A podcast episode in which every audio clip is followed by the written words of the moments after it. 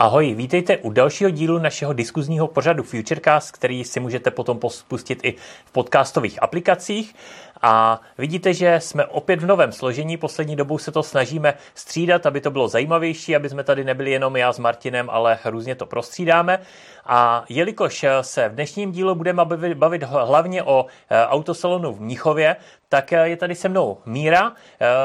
Ahoj, já vás já tě, Míro, vítám. A uh, Míra je hlavně většinou za, na druhé straně od kamery, většinou bývá za kamerou, natáčí videa nebo je stříhá a uh, takhle vlastně natáčel i většinu videí, které uh, jsme dělali na uh, autosalonu v Mnichově. A právě proto jsem si ho sem teďka vzal, aby se na to podíval. Zároveň na ně musím prozradit, že je zkušený elektromobilista, zkušenější než já, protože najel dvě, přes 200 tisíc kilometrů se svým elektromobilem, takže si myslím, že určitě má k tématu rozhodně co říct. Takže uh, půjdeme se na to podívat, ale nejdřív, nejdřív si řekneme, o čem eh, vlastně budeme uh, dneska mluvit. Bude to jednak o tom, jaký elektromobil za, zaujal míru, potom se pustíme do rozstřelu, kdy se budeme bavit o tom, jestli je dobře u EQEčka, Mercedesu EQE, který se v Míchově představil, že je eh, designově velice podobný jako EQS, které se představilo dřív. Takže eh, potom tam máme eh, elektromobil, který naopak mě na, na veletrhu nejvíc zaujal. A potom se pobavíme o tom, o čínských automobilkách, které i v Mnichově byly poměrně vidět, přestože mnohé evropské automobilky tam eh, expozici neměly, tak eh, eh, čínské automobilky ano, což ukazuje na tu čínskou expanzi, takže i o tom se pobavíme, co nám to vlastně může ukázat do budoucna. A podíváme se na Renault e Megane, který se tam taky představil a je to taky jedno z, jeden z nejdůležitějších elektromobilů vzhledem k tomu, eh, jaký jsou prodeje eh, Renaultu Zoe, to je vlastně nejprodávanější evropský elektromobil, eh, tak si myslím, že i Megan má dobře nakročeno. A nakonec se pobavíme o jízdních dojmech z Dacia Spring a samozřejmě vyhlásíme vítěze soutěže o voucher s Tesličkou. Takže se do toho můžeme pustit. Tak Míro, bylo tam eh, v Mnichově spousta eh, novinek, ano. byla tam spousta eh, studií, ale i nových elektromobilů, které si tam představili. Co tě tam zaujalo nejvíc? Tak jako bylo tam hodně zajímavých aut, jako třeba BMW i4, který jsme si mohli osahat, mohli jsme si tam sednout. A mě asi nejvíc zaujal třeba Mercedes EQE, protože to je vlastně je auto, který je už připravený jakoby na prodej. Takže to vlastně je už hotový auto, že to není žádná studie, ale že už to je vlastně reálný auto, který bude do prodeje. Hmm.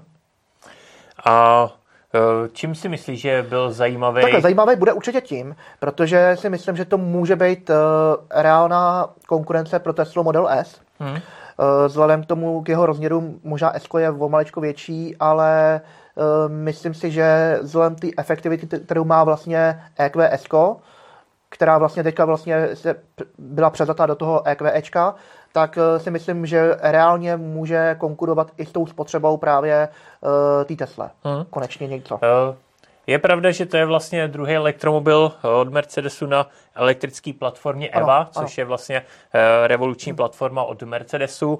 Eh, první auto, který na ní vyjelo, bylo právě EQS, to už jsem měl možnost řídit, eh, najet s ním poměrně dost kilometrů a to i v kopcovitém terénu v, ve Švýcarsku a musím říct, že tam je opravdu výborná efektivita, která je daná i tou aerodynamikou což si myslím, že by mělo platit i pro EQEčko, protože vypadá hodně podobně. Silueta je stejná, takže... A mm, já, já si taky myslím, že by to mohl být uh, oblíbený elektromobil, i z toho důvodu, že vlastně e, uh, třída S je hodně... Mm, má poměrně velký prodeje, používá se třeba i jako taxík. Myslíš si, že se, že se uplatní EQEčko i jako taxík? Já si myslím, že by mohlo, protože dokonce uh, kolega Martin, vlastně, který, uh, kterýho se tady před zmiňoval, tak uh, to porovnával v tom smyslu, že vlastně měl možnost se s tím autem projet, nebo takhle ne přímo s tím Ečkem, ale s tím EQEčkem, ale mohl sednout se do něj a pro, před, den předem jel v taxíku právě Ečkem hmm. a říkal, že v EQEčku se mu zdá, že je víc místa na, na nohy hmm. jakoby pro pasažer vzadu, takže je to možný a dokonce, co, co mě zaujalo, tak uh, EQEčko uh, bude mít pravděpodobně víc místa jakoby na, na šířku pro pasažéry vzadu, protože uh, je širší než EQS. Hmm. Sice je o, o trochu, ale u toho EQS se hmm. asi nepočítalo s tím, že tam bude sedět pět pasažérů vedle sebe.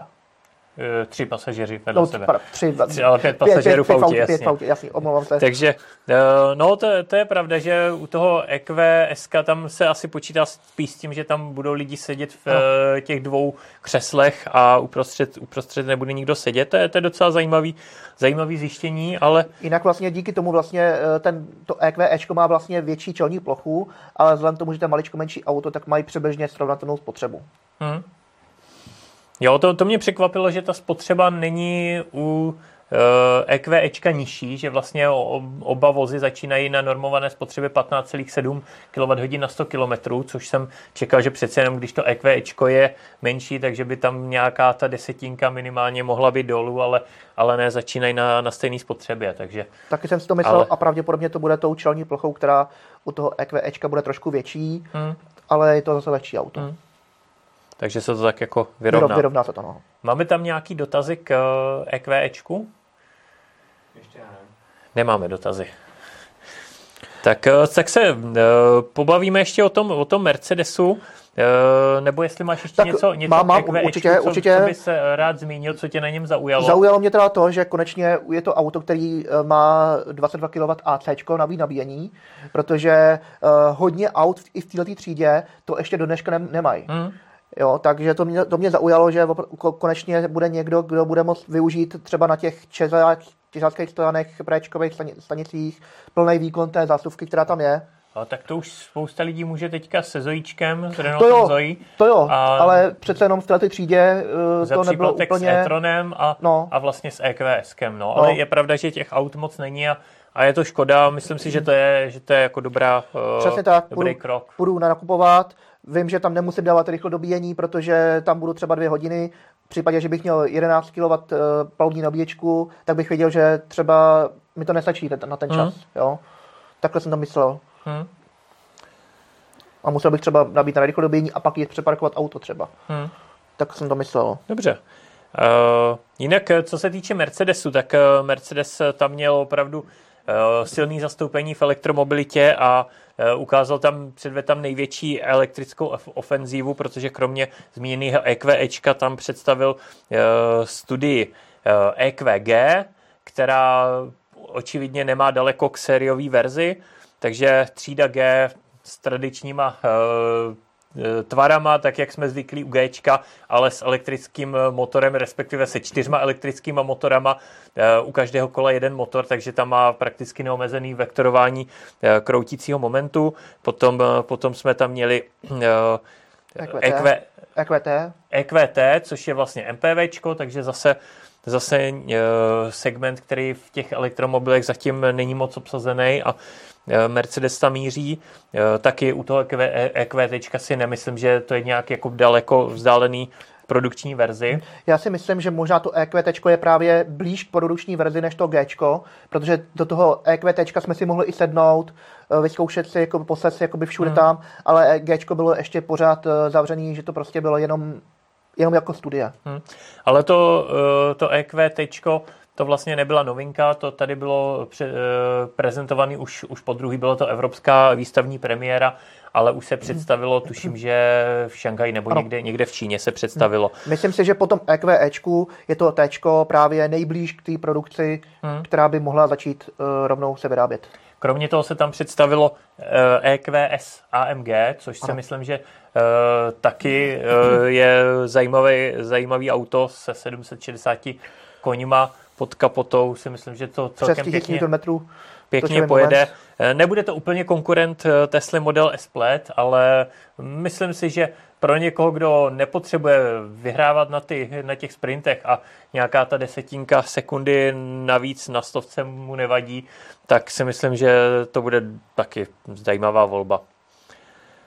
Takže a studie AVTR, ta sice není, není nová, uh, už ji už je to asi uh, rok a půl, co jsme ji viděli poprvé, ale díky tomu, že byl covid, tak uh, vlastně všechny výstavy byly zrušený a uh, tím pádem se ukázala jenom při té své absolutní premiéře v Las Vegas a tohle byla taky evropská výstavní premiéra, takže jsme si mohli uh, tuhle studii ošahat. Zaujal ti ne, není něco? Tak mě na něj zaujalo jakoby jaký to má tvary, jako, jak, se tam, jak, to, jak se v tom sedí, takže to bude opravdu asi jenom studie, která jakoby má uh, za úkol upoutat pozornost na, Mercedes, na, na Mercedes a udělat něco futuristického, nebo co tak vypadá futuristicky, ale nemyslím si, že by tohle to mohlo být něco, co by mohlo v takovýhle nějaký podobný po, podobě jít do produkční hmm. verze. Jo, nevypadá to úplně uh, použitelně na běžných silnicích. Takže tolik, tolik teda k eh, Mercedesu, dotazy tam nemáme, můžeme se pustit do rozstřelu. Takže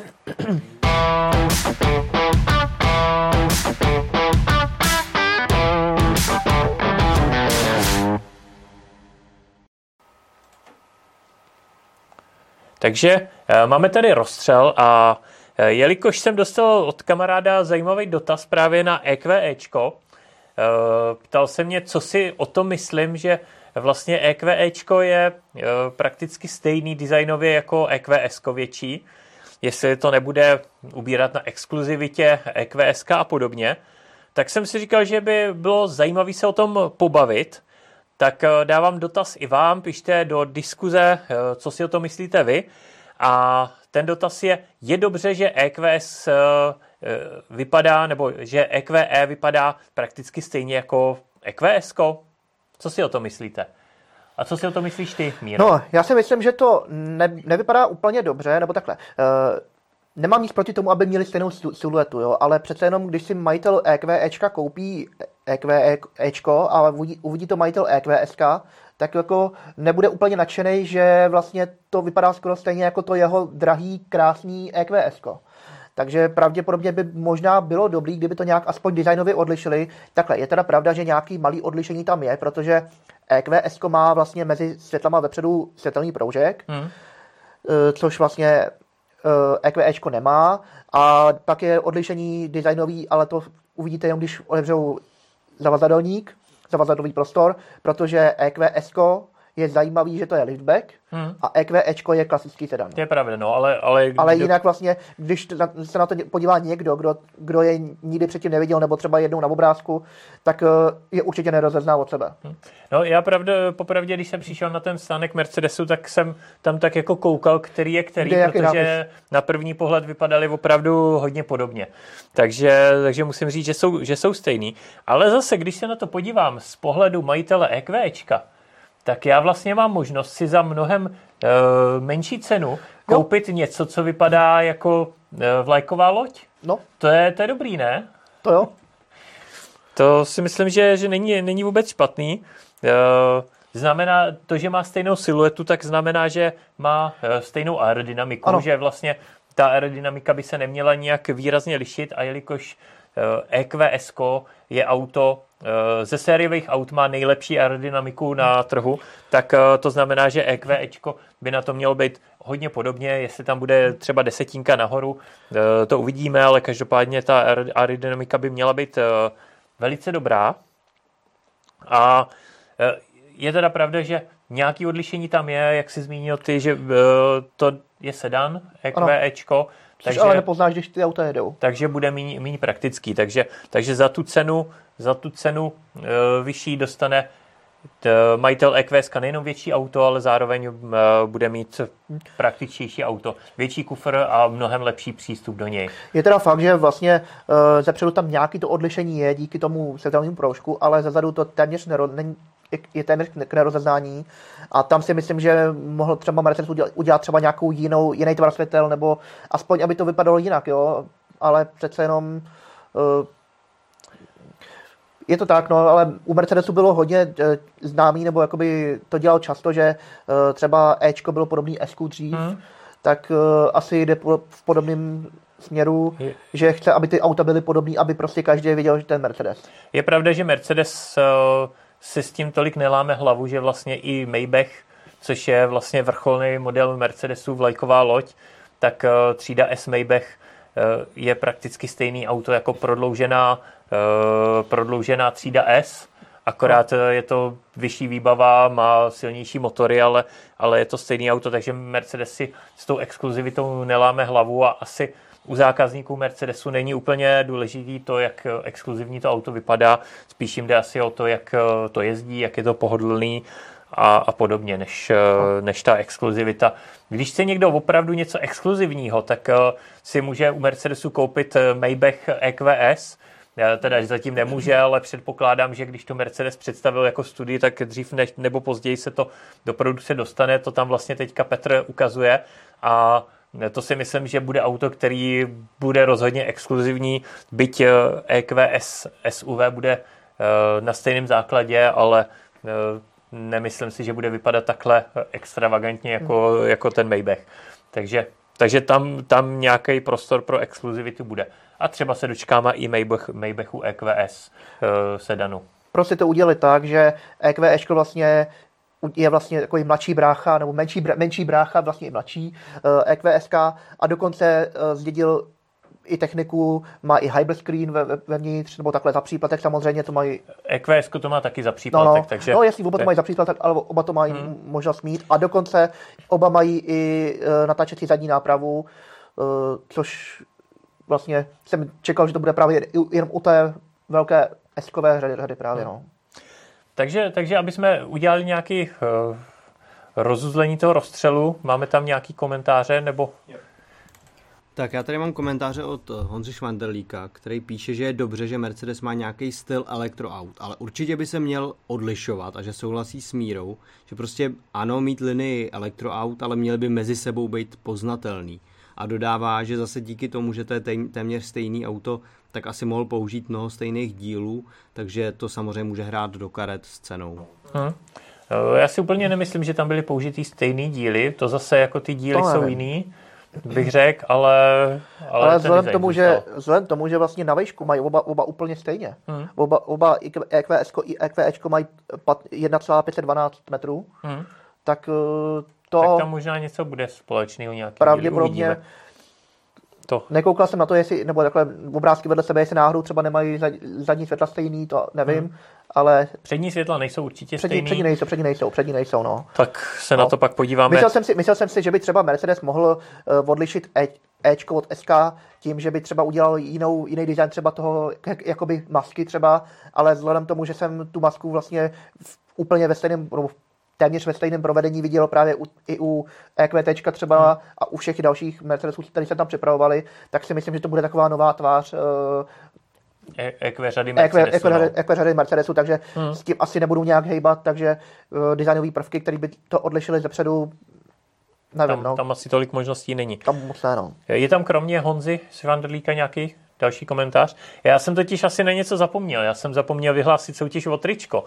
Takže to tak bývá, že pak uh, lidi nekomentují, takže uh, stejně jako jste zvyklí, tak uh, i dneska bude Petr potom vybírat z těch nejaktivnějších komentátorů, z těch, kdo, kdo bude mít třeba nejzajímavější dotazy nebo podněty, tak vybere výherce trička. Takže komentujte, určitě se nám to bude líp, líp probírat ty témata, když budeme mít i zajímavý podněty od vás a nakonec ten nejaktivnější z vás získá tričko. Tak já tady ještě doplním, teďka napsal ještě Zbyněk Novobelský, který píše, že on si myslí, že odborník to pozná, ale lajkovi to bude úplně jedno. Hmm. Je, to, je to pravda, no. Jako odborník to pozná, ale přece jenom nějaký odlišení.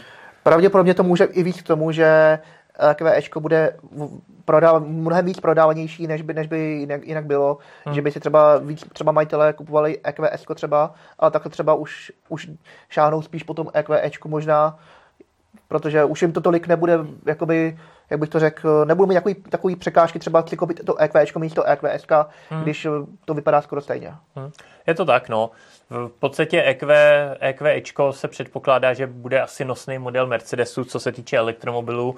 Když Ečko je nejprodávanější Mercedes, pokud se nepletu, Přes, přesně tak. Tak, eh, tak to asi Mercedesu úplně nevadí. A kdo bude chtít opravdu exkluzivní auto a bude chtít sedan, tak pořád má možnost EQS s dvoubarevným lakováním, který vypadá exkluzivně.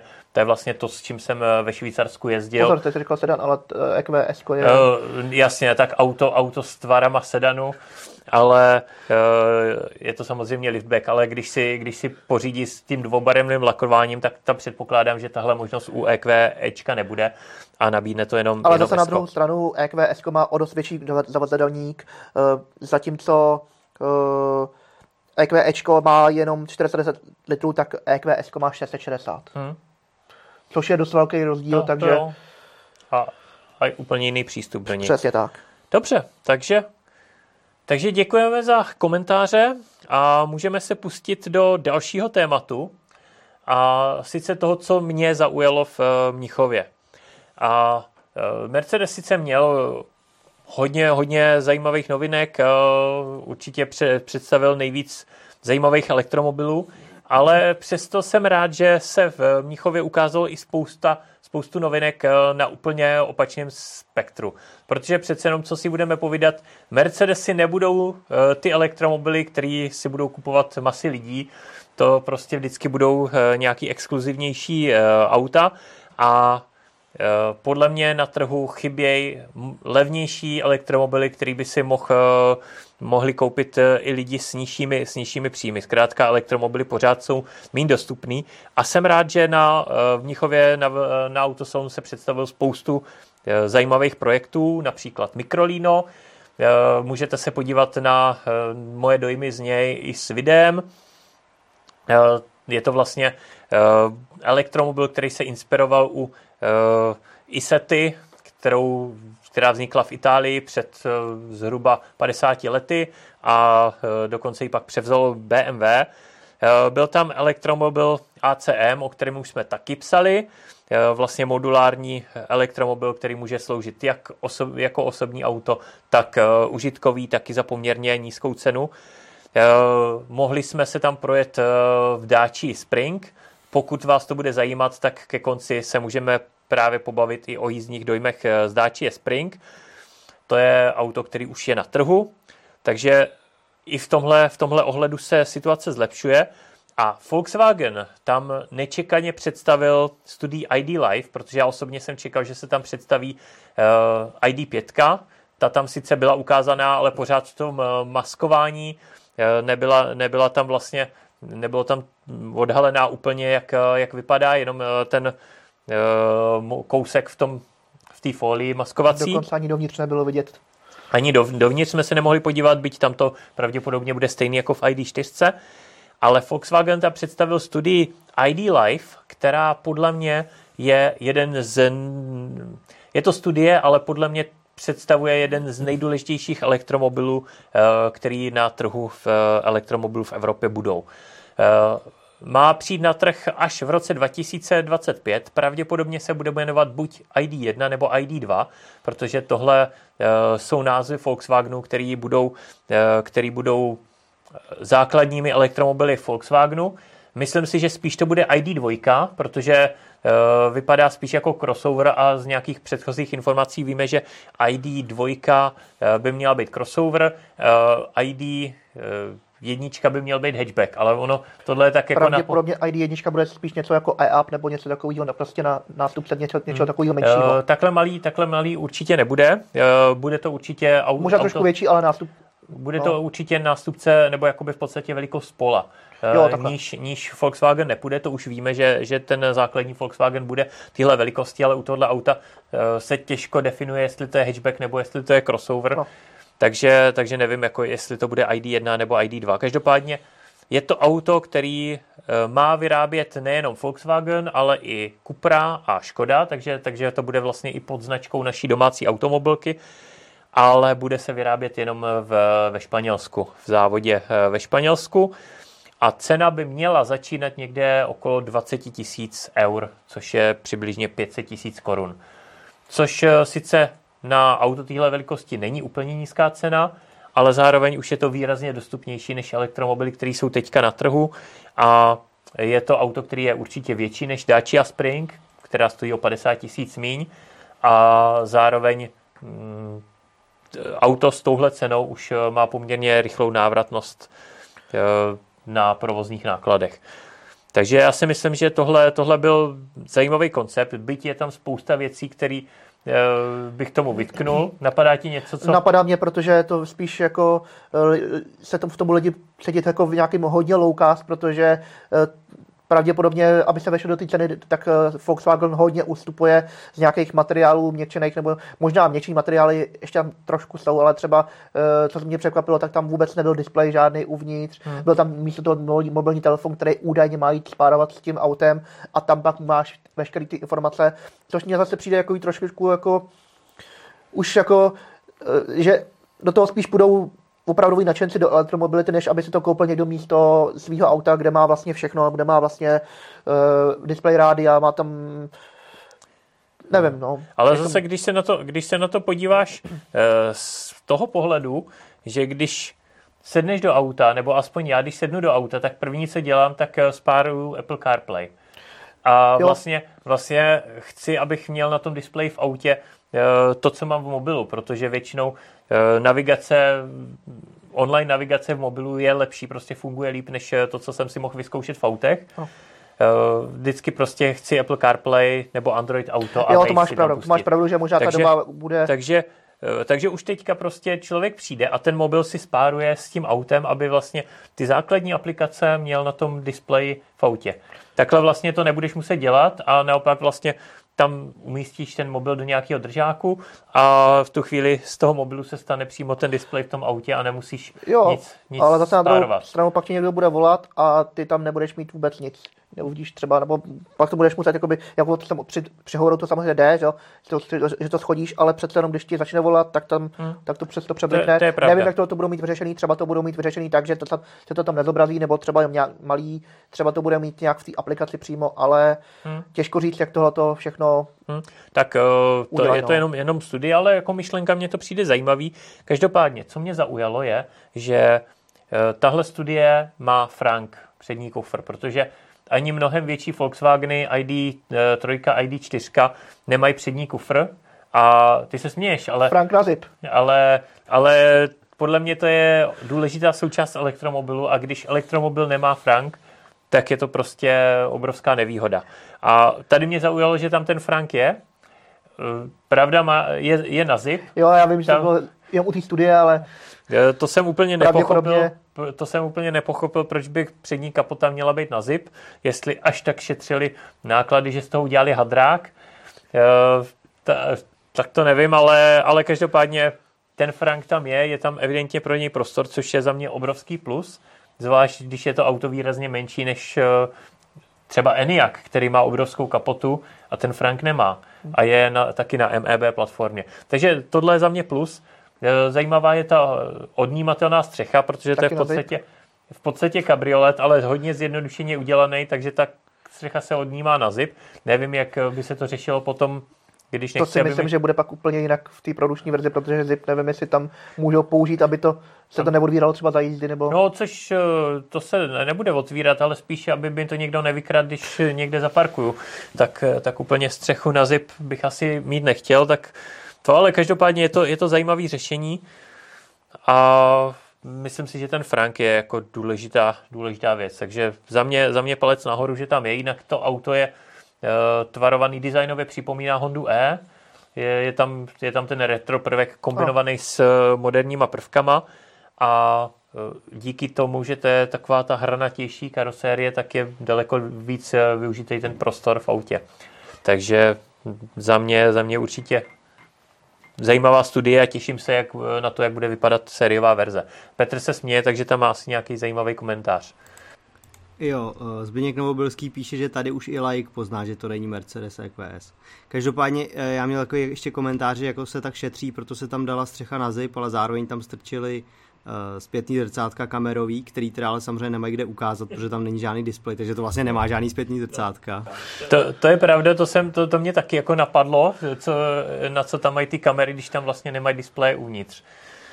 Jak je to studie, takže ještě nevíme, jak to bude vypadat ve finální verzi. Teďka možná něco tady komentujeme, co se nám zdá úsměvný, co, co se nám zdá divný, ale vlastně uh, je to studie, která která bude pravděpodobně vypadat úplně jinak. Ale zase ta studie by měla naznačit nějaký, nějaký no. jako směr vývoje do budoucna, takže uh, některé věci uh, nebo ty věci, které tam jsou použitý, tak by měly dávat smysl. A nebo tam, což jako je pravda, že nebo tohle tam budeš mít ten telefon uprostřed a nedává. přepneš si na levý zrcátko, pak přepneš na pravý zrcátko. I to je možný. Dáš blinker. Těžko říct, jak, jak to je vymyšlený.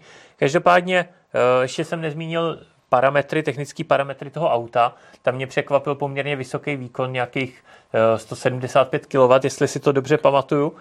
A zry, zrychlení z 0 na 100 za 6,9 sekund, což je na takhle malý Právě, auto no. Eh, dost, ale to si myslím, že je jenom jsou parametry té studie a pokud se toho dočkáme v sériové verzi, tak to bude nějaká vrcholná verze, ale ta, ta verze za těch 20 tisíc euro určitě bude Eh, mít základní výkon výrazně nižší. Typnul bych 80-90 kW, protože tam v tom městě, kam to je hlavně určený, není důvod eh, mít tak, takovýhle obrovský výkon. Taky, taky si myslím, že ten výkon nebude takhle velký. Volkswagen často takhle nahází větší čísla, pak, pak když něco něčím vyjde, prostě vlk taky sliboval. Ale u té u studie, u studie to tak je a Eh, já si myslím, že ani ten dojezd samozřejmě nebude 400 km nebo možná u vrcholné verze, ale eh, člověk, který si koupí tohle auto, který je určený primárně do města a okolí, tak eh, mu stačí bohatě 200-250 km dojezdu. A aby se to vešlo do té ceny, slibované ceny, tak tam, tam bude muset být menší baterka. A nebo, nebo už novější technologií baterií, který mimochodem Volkswagen taky Eh, taky avizuje, že na nich pracuje a že v tomhle modelu by už měli být, tak uvidíme, uvidíme, jak eh, se to bude vyvíjet. Máme k tomu nějaký komentář? Mám, ne tady ještě přímo k ID jednice nebo dvojice ne, ale předtím ještě, jak si vlastně popisoval to mikrolíno, hmm. tak Pavel Beriák píše, že je škoda, že si neukázal to mikrolíno ze zadu a jako jestli to má vůbec nějaký kufr, jak to tam je? Kufr to má, Eh, ten jsem asi, asi jenom fotil a ten kufr mě překvapilo, že má objem 220 litrů, což eh, je v podstatě eh, kufr běžného nebo menšího, menší, menšího auta b segmentu, takže je poměrně velký, velký kufr a zajímavý je, že ten kufr prezentovali, prezentovalo Mikrolino, takže se tam vejdou tři basy od piva. Takže, takže kdo jezdí nakupovat pivo třeba do Makra, Eh, a kupuje to po, po, po basách, tak, eh, tak ví, že tři basy se tam vejdou. Otázka takže... je, jak velký, při jak velkém řidiči, protože tam je posuná lavice, takže pokud si ten řidič tu lavici posune dozadu, protože se tam nevejde hmm. jinak, tak se tam třeba vejdou jen dva, dvě no, basy. Tak třeba. třeba to mají vymyšlený tak, aby se tam vešly ty tři basy tak jako tak a, a když to si to posuneš víc dopředu, tak tam je víc místa, těžko říct, ale ale myslím si, že to Mikrolína je, Mikrolína je taky zajímavý projekt. To mimochodem eh, startuje na ceně 12 000 euro, což je 300 000 korun. Eh, takže o nějakých 150 tisíc méně, než eh, stojí Dacia Spring třeba, nebo než stálo Citigo elektrický. Jasně, je to auto, který je... Pro Těžko říct, jestli tomu vůbec říkat auto. Já myslím, že to ani není homologovaný jako auto, ale jako čtyřkolka. Ale každopádně když se na to člověk dívá z toho pohledu, že v té Daci Spring nebo i v tom Citygu spousta lidí jezdí do práce, stejně v tom jezdí jeden člověk, tak eh, potom Krolíno samozřejmě dává mnohem větší smysl, protože s tím mnohem s nás zaparkuješ. Tam je eh, zajímavý, že se vejde do parkovacího místa kolmo, do, do podélného parkovacího místa se vejde kolmo a vejdou se tam tři vedle sebe. Takže v podstatě aut, prostor, který zabere průměrný jedno auto, tak mikrolína se tam vejdou tři. Což eh, mně přijde právě pokud někdo dojíždí eh, za prací do centra měst, eh, do centra města, tak to je výrazná úspora prostoru. V tom, v tom mi to dává určitě smysl a myslím si, že jako, když se to někdo koupí jako druhý auto třeba na, na takovýhle dojíždění do práce, uh, tak uh, úplně super, protože uh, třeba ně, někteří lidi třeba by si koupili elektroskútr na, na dojíždění do práce, ale přece jenom v našich zeměpisných podmínkách jsou i zimy, tak si myslím, že právě no. na, na to je dobrý mít něco takového. Je to, je to univerzálnější. No. Nemá, to univerzálnější to, no. nemá to ty možnosti skútru, že projede kolonou Přesně tak, to ne. ale výrazně to usnadní parkování v tom městě, eh, sníží to v podstatě nároky, nároky na parkování, pokud by takových aut jezdilo víc, pokud by se víc rozšířili a v neposlední řadě nižší spotřeba. nižší spotřeba, energeticky efektivní. Já jsem počítal, že s tím dojezdem 125 km při baterii 8 kWh to vychází na nějakých 6,8 kWh na 100 km, což je úžasná spotřeba, no. na kterou se běžný elektromobil nemá šanci dostat. Ale i z pohledu, z pohledu kolon v tom městě, pokud máš, pokud máš jedno mikrolíno, který je dlouhý v podstatě Eh, nebo respektive jednu oktáví, která je dlouhá jako dvě mikrolína, tak potom ty kolony jsou teoreticky poloviční. Jo, to máš pravdu. Když, eh, když by lidi jezdili, když by ten jeden člověk, který jede třeba v té oktávě, jel místo, to, místo toho mikrolínu. Co by se stalo, kdyby ta oktávka nedobrzdila? Uh, tak ze zadu tam je ten kufr, to si myslím, že je celkem velká deformační zóna, ale nesmíš ty v mikrolínu dobr, nedobrzdit za nějakým nákladňákem třeba. To, to už by se otevřel dveře. No, to je pravda, no. Takže ty, ty dveře tam v té deformační zóně to asi není úplně to pravý, ale zase eh, bavíme se o, o městském provozu, přesně tak, přesně tak, kde, kde se jezdí pomalu. Kde jsou ty rychlosti výrazně nižší, takže, takže ty nárazy ve městě jsou většinou odřený plechy. Ano. Takže to není nic, nic hroznýho. Tak nějaký, nějaký dotazy jsou? Eh, jenom Štefan Tahun píše, že mu to mikrolino přijde hodně nebezpečný na crash testy, to, co jste tady popisovali, a Pavel Ber- Beriák píše, že podle něj mikrolino nahradí Smarta. Hmm. Jo, to si, to si myslím, že jo, že Smart uh, je sice malý, dokáže taky zaparkovat kolmo, ale poměrně drahý a tam u toho mikrolína se jim podařilo vyvinout něco, co je výrazně levnější a v podstatě nabídne to, to samý. To, Když už jsme u toho prostor. Smarta, tak bych možná dodal ještě, že vlastně u Mercedesu byl, byl právě i Smart, ale už eh, ne v tak malých rozměrech, jako jsme zvyklí, ale už to bylo hmm. docela dost velký auto. Eh, Smart, eh, Smart tím, že prodal půlku, nebo Mercedes prodal půlku Smartu Číňanům, tak vlastně se změnilo i směřování toho Smartu a myslím si, že k dobrýmu, protože tuhle chvíli eh, Smart byly malý, ale relativně drahý auta. A teďka si myslím, že tam je šance ze Smartu udělat opravdu takovou levnější značku Mercedesu a nabídnout tam nějaký lidovější elektromobily.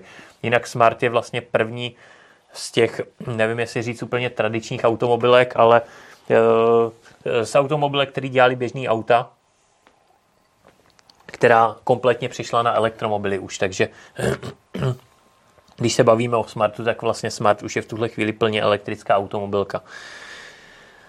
Tak, eh, takže můžeme se přesunout eh, k dalšímu tématu a to jsou eh, čínský elektromobily. Na autosalonu v Mnichově se nevystavovala spousta evropských automobilek, například Škodovka tam nebyla ani, přestože je součástí koncernu Volkswagen a má to tam kousek. Eh, nebyl tam koncern Stellantis eh, z francouzských automobilek, tam eh, byla v podstatě, byl v podstatě Renault akorát.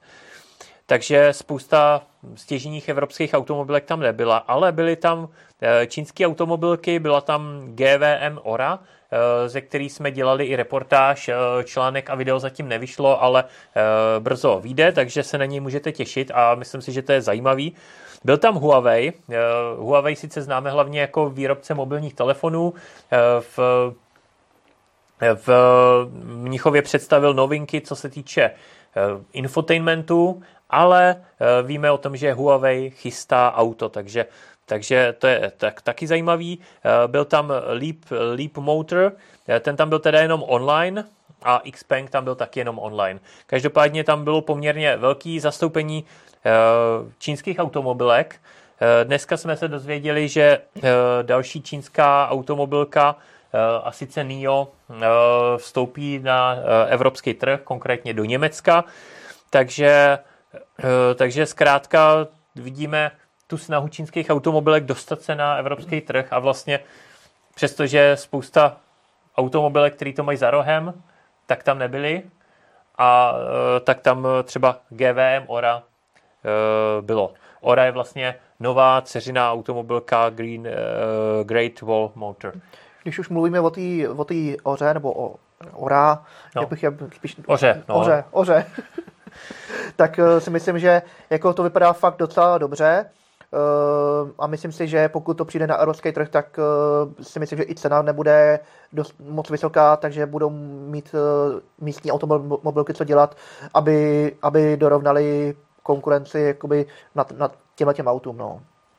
Já si právě taky myslím, že ta čínská konkurence je rozhodně dobře pro zákazníka, protože i když si to ten zákazník nekoupí, já třeba zatím mám určitý, možná, možná to jsou předsudky, ale asi bych váhal, než si koupit čínský auto, je to v minulosti kvůli tomu, že v minulosti tam byly nějaký neúplně dobrý výsledky třeba v crash testech a podobně, ale je pravda, že ty čínské automobilky se hodně rychle zlepšují a tak, jak jsme se jim před lety smáli, že, že kopírují v podstatě evropskou produkci, tak to už dávno není pravda a technologicky eh, mnohy ty čínské automobilky mají navrh.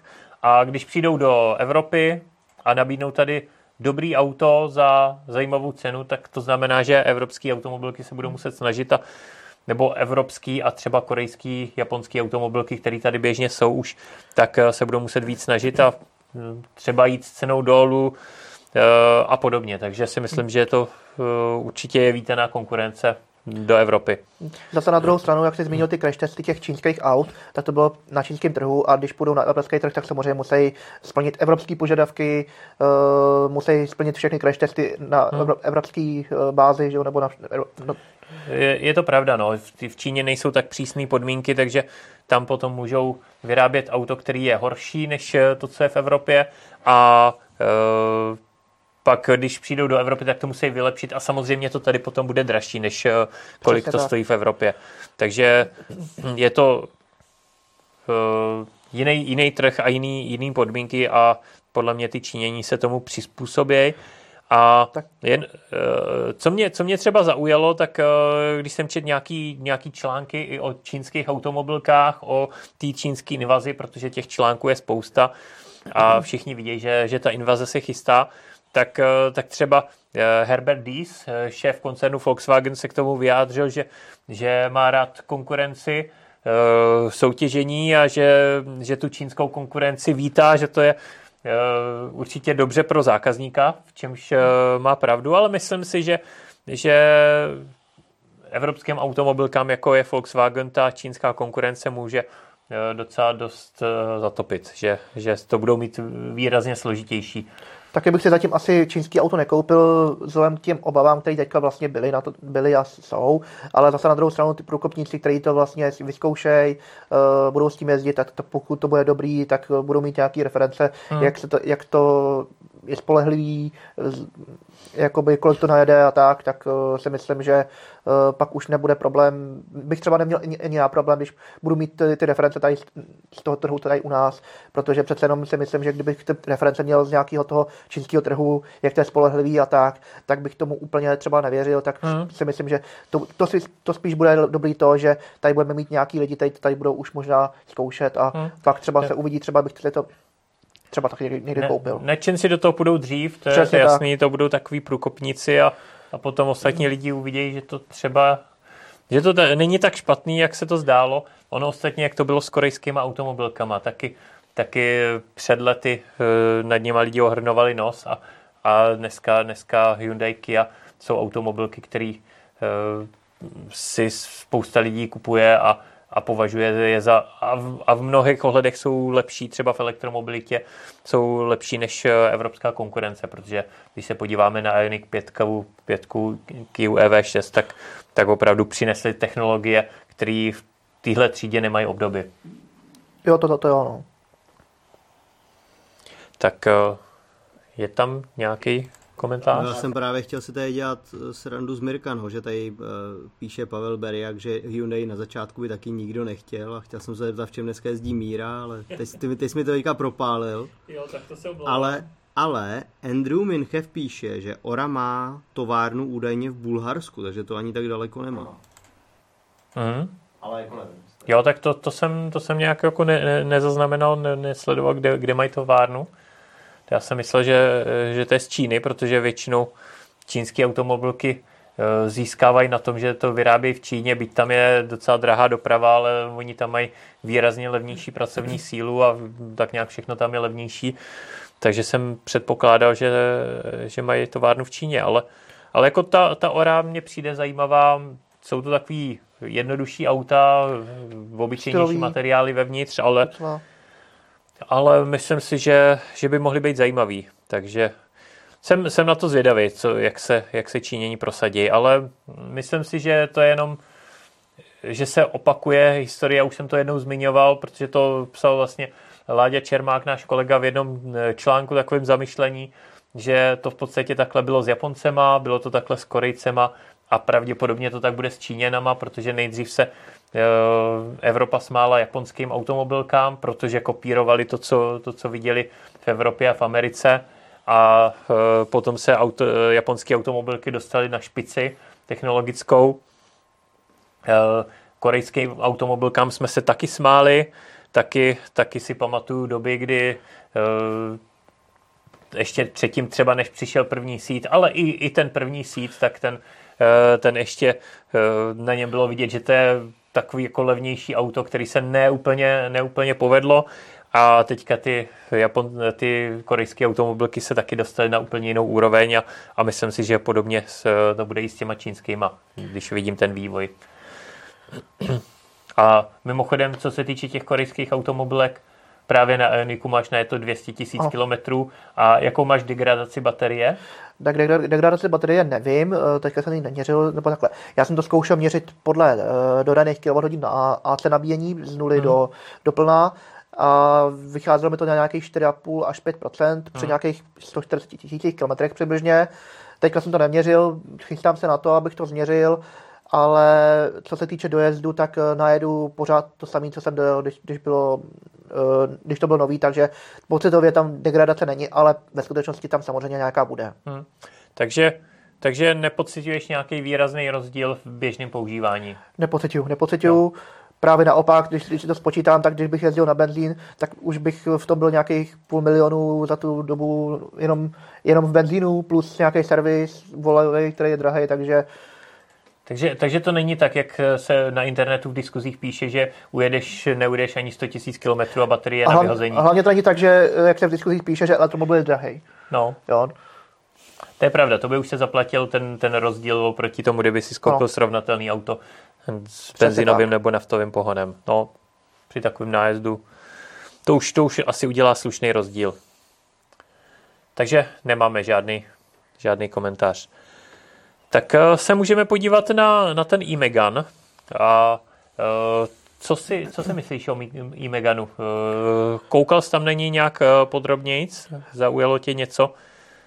tak nekoukal jsem na ně úplně jako podrobnějc, ale zaujalo to, že vlastně, že už to je připravený. Já jsem si myslel původně, že dřív než i Megan bude třeba ta R5, když, mm. když vlastně ta R5 už není, není nová, ta už, mm. tu, tu, tu, už míme díl, tak jsem, tak jsem právě nečekal, že představí takhle tohle auto, ale myslím si, že jdou na dobrým směrem, protože to je takový auto, který bude pro, tra, pro, nějak, pro nějakou tu rodinu, uh, že se tam vejde něco dozadu, děti, mm. uh, jo, protože kdyby vyšli nejdřív s tou R5 třeba, tak uh, to není úplně rodinný auto, to je spíš takový, taková městská stylovka, ale no, když trošku větší to je, ale, ale ten, ten e-Megan je přece jenom využitelnější a prostornější než, než uh, než právě ta R5 nebo něco takového, nebo Zoíčko, nebo tak něco. No.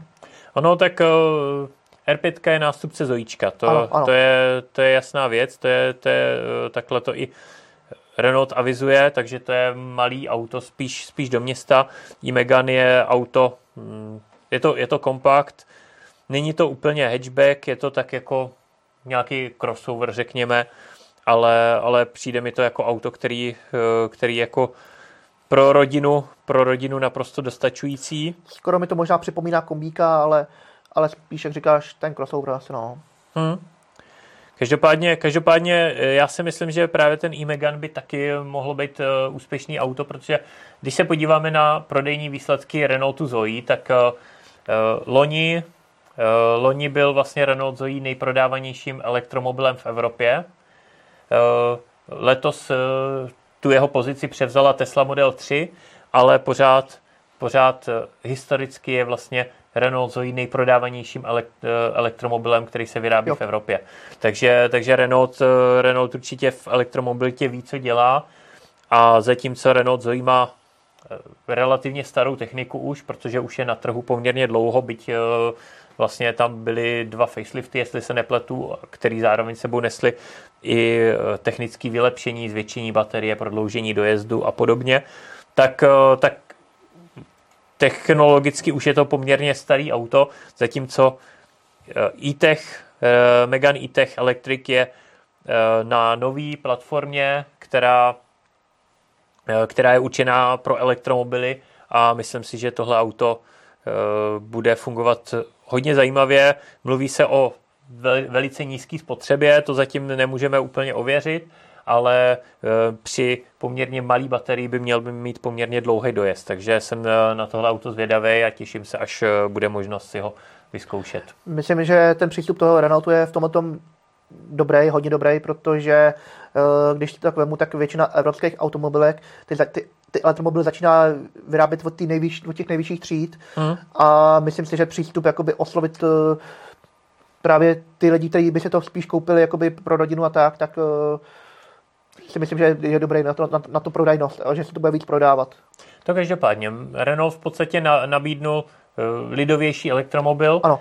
Ono to má dva úhly pohledu, protože z pohledu té automobilky je lepší udělat luxusní elektromobil, protože v té ceně se to s nás schová. Ano. Proto Tesla začala modelem S, pak udělala model X a až potom přišel model 3.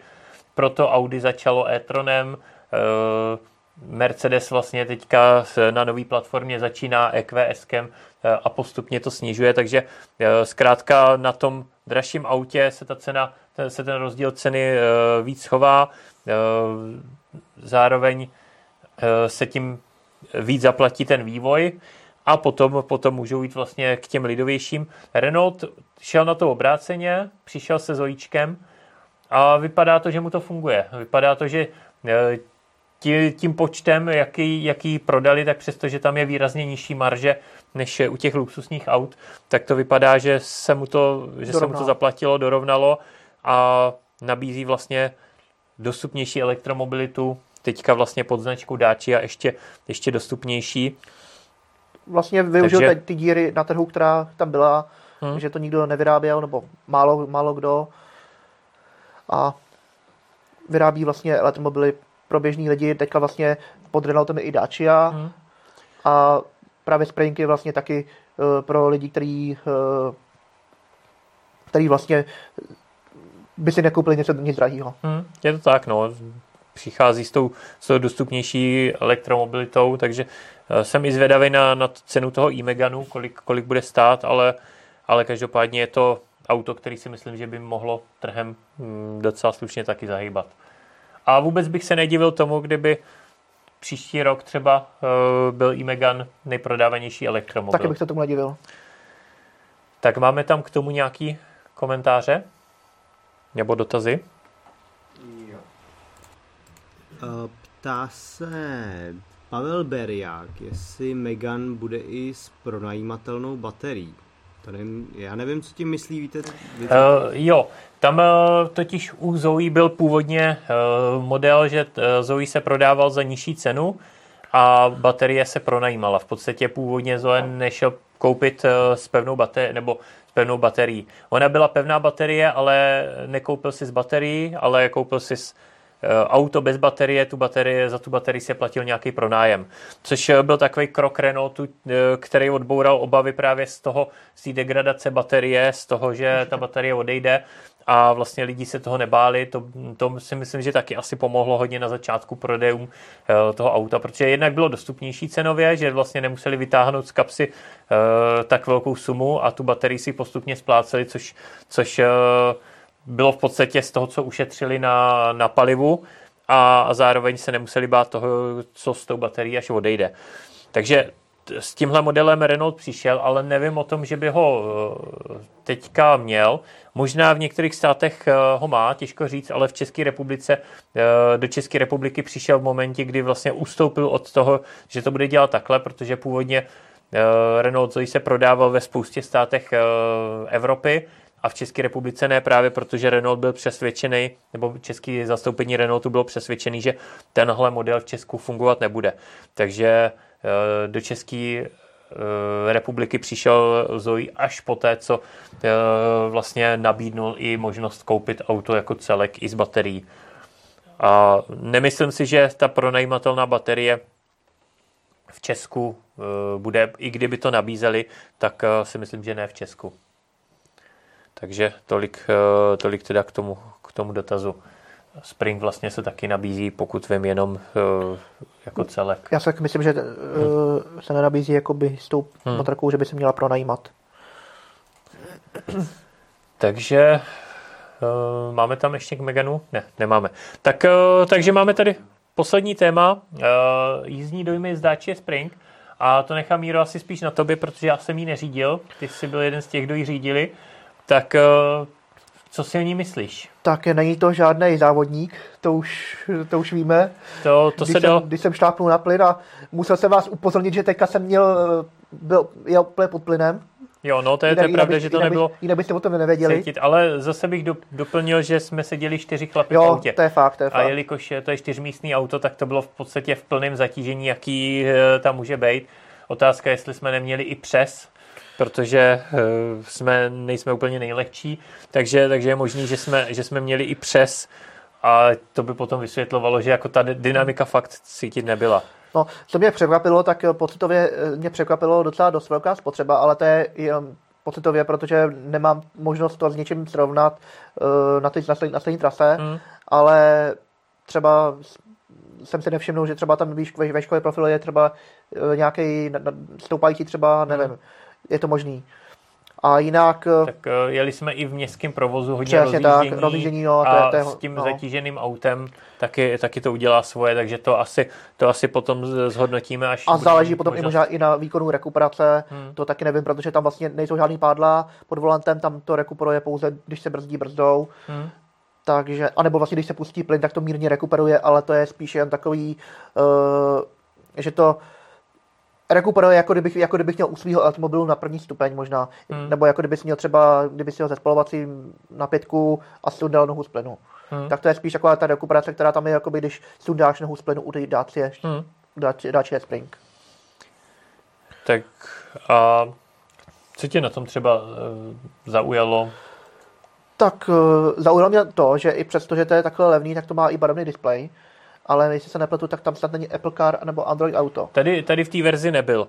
Eh, já si myslím, že v některých verzích je. Eh, pokud se nepletu, tak v car sharingových verzích by, hmm. by měl být. Myslím si tak taky, ale... že ten infotainment vlastně je úplně stejný jako třeba v Dacia Duster, kterou jsem hmm. taky měl možnost řídit už. A je to úplně stejný infotainment, to znamená, že si myslím, že to není problém tam dodat uh, tu funkci, funkcionalitu, hmm. když tam to USB i je. Hmm. Možná, tam bude, možná tam bude i za příplatek. Mě teda, mě teda co zaujalo je, že uh, sice tam byly všechny čtyři okýnka elektricky ovládaný, ale vepředu šli ovládat jenom ty přední a Vzadu jenom ty zadní. Vzadu, vzadu jenom ty zadní.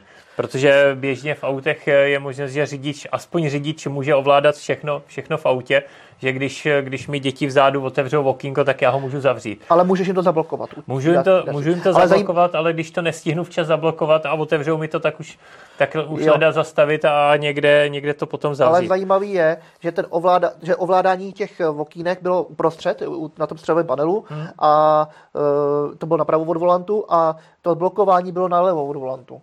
Tak asi, asi to tam tak. přibylo později, že zjistili, že by to tam ještě bylo dobrý dát nějaký, nějakou možnost aspoň zablokovat ty zadní okna, tak to tam přidali a kde byly volné místa na, na čudlíky, tak tam to dali. Já jsem to právě hledal, že jsem, říkal jsem si, jestli to tady vůbec je, a pak jsem to našel na té na levé straně, takže je dobře, někdo se na to zvykne, ale myslím si, že, že by nebylo od věci tam dát na, na to místo, kde jsou ty, to ovládání těch okýnek hmm. přímo. No. Já tady mám dotaz od Honzy Švandrlíka, proč je to vlastně čtyřmístný, jako obecně teďka v poslední době se docela dost aut vyrojilo, který jsou jenom čtyřmístný. Z jakého je to důvodu?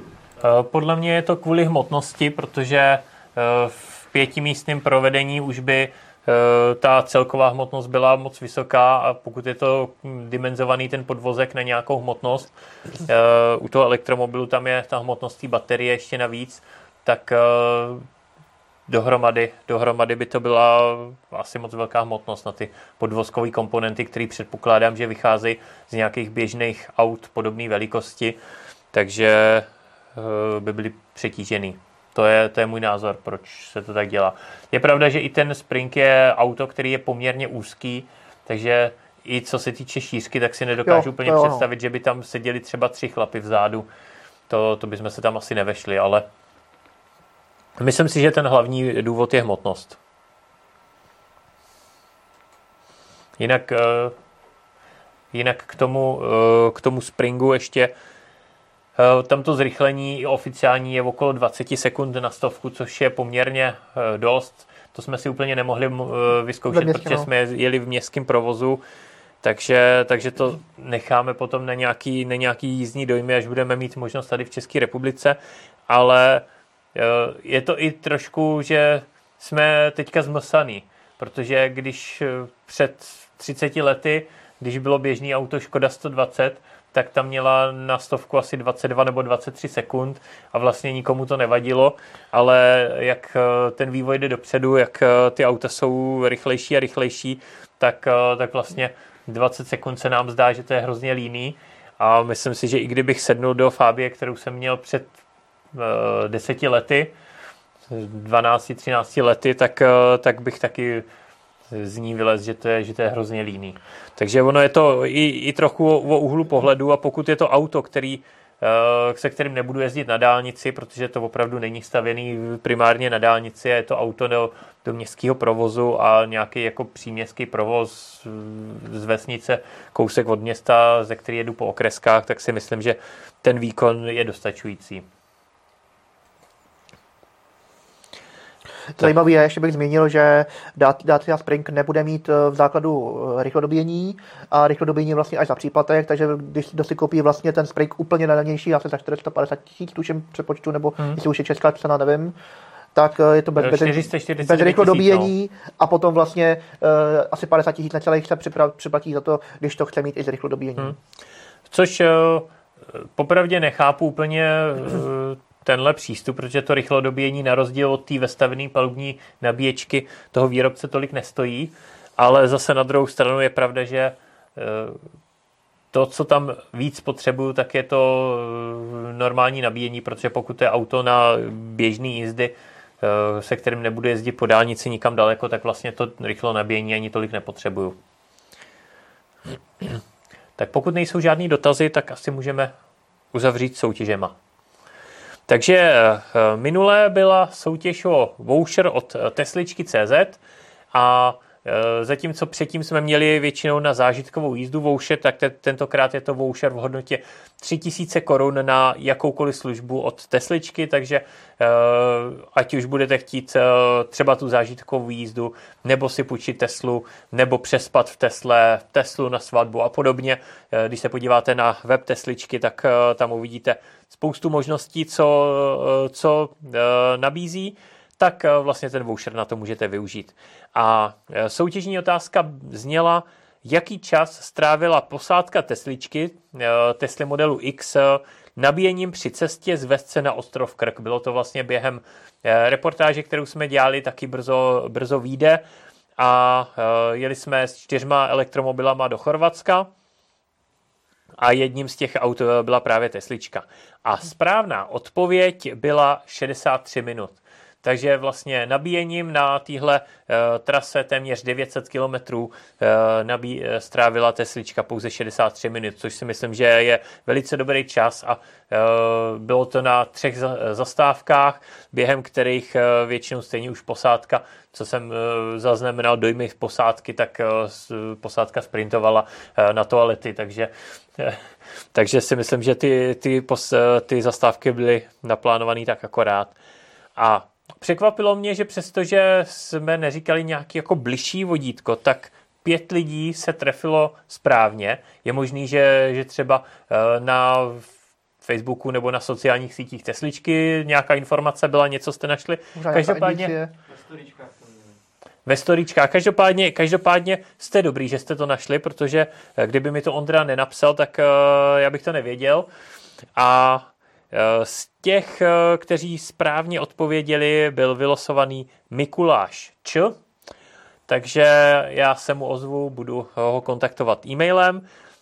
A opět došlo k tomu, že ten, který odpovídal během těch dvou hodin nebo během hodiny po Futurecastu, tak vyhrál, protože tam je, tam je opravdu silná výhoda to násobení pětkrát, takže určitě se vyplatí sledovat eh, Futurecast online a to nejenom kvůli tomu, že můžete vyhrát třeba voucher od Tesličky, ale třeba, že můžete vyhrát tričko, takže já teďka předávám slovo Petrovi a ten eh, vyhlásí vítěze trička. No já se zase dostávám do úzkých jako vždycky, protože teď tady jako dneska byl nejaktivnější Honza Švandrlík. Hmm. Ale nemám tušení, jestli někde něco vyhrál. Honza Švandrlík už eh, tričko má. A podle mě. Ten už ho myslím vyhrál. Jo. Honzo, napiš nám, vyhrál stričko nebo ne? Jestli si dobře vzpomínám, tak si často zmínil jako nějakého Pavla, nebo? Uh, další nejaktivnější byl uh, Štefan Tahoun a ten už taky má, myslím, tričko. Ten mám pocit, že taky, no. Ale třetí podle mě byl Pavel Beriak. No, a ten, to, to, ten asi nemá tričko. Ten tričko nemá, takže uh, já si myslím, že Honza Švandlík tričko má, takže bych ho posunul Pavlovi Beriakovi. Takže bych poprosil eh, Pavla Berjaka, aby nám napsal na e-mail Marka Tomíška, který najdeš na fdrive.cz dole v kontaktech nebo v redakci a napiš, kam chceš tričko poslat a jakou chceš velikost.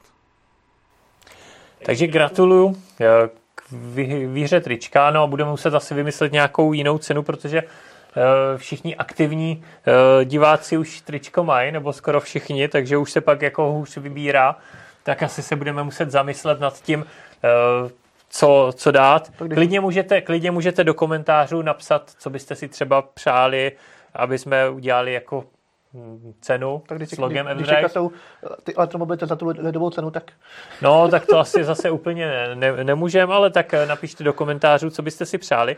Určitě budu rád eh, za komentáře eh, ke složení ve Futurecastu, protože teďka v poslední době jsme se hodně střídali tady eh, v těch křeslech, takže můžete napsat, jestli se vám to líbí, že, že se takhle víc střídáme, nebo jestli preferujete uh, takovou stálou dvojku, co byla předtím uh, já s Martinem, takže určitě budu rád za, za komentáře i v tomhle, v tomhle směru a za nějakou zpětnou vazbu, aby jsme věděli, jak, uh, jak to plánovat.